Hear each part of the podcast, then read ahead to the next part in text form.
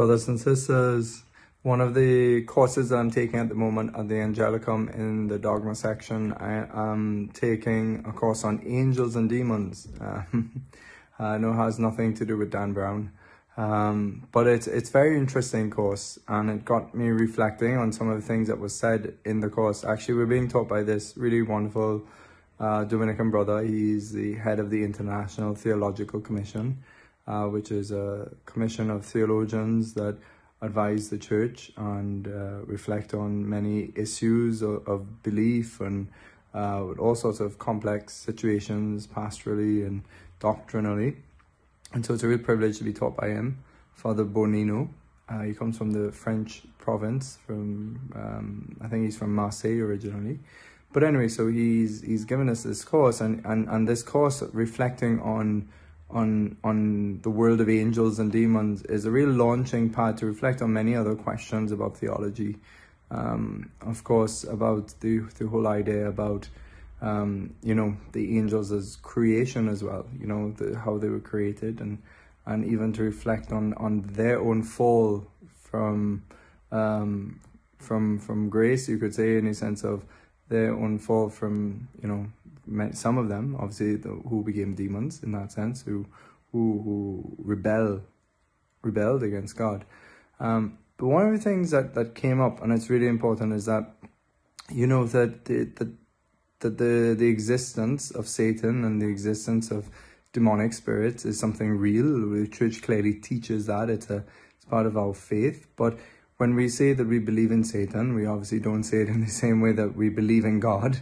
Um, we believe in Satan in the sense that he exists, but we don't um, have to necessarily plumb the depths of the mystery of, of, of evil in that sense, satanic evil in that sense, but rather that we concentrate most of our efforts on plumbing the depths of the infiniteness of God and His revelation. And one of the things that, that, that Father Bonino discussed, and, and it's very important for us to remember, is, is the whole idea of hierarchy of truths that, that the church teaches um, in her magisterium, in her official teaching, the hierarchy of truths. That, that there's some truths that, for example, the incarnation, um, that, that, that, that is going to rank much higher and much more important for us to contemplate in, in one sense um, than, than, than the truth that, that the devil is real and exists.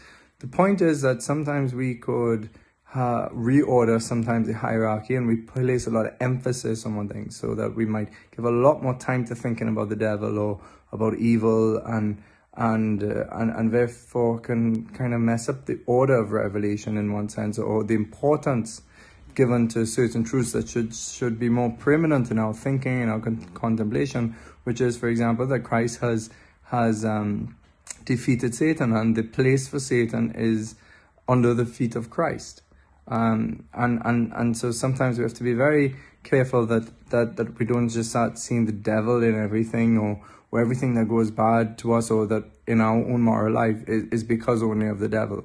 And this brings to the second point that, you know, that the devils and, and, and, and, and these forces, these, these angelic fallen forces, um, do operate against us, and that's for sure. St. Paul says we're caught up in an angelic warfare of against the principalities and and, and, and fallen powers of, of, of the ether, you know, of the that, that are there. We are caught up in a spiritual combat, and our doctrine of faith based on scripture solidly teaches us this is true. This is the big picture. We are caught up into this.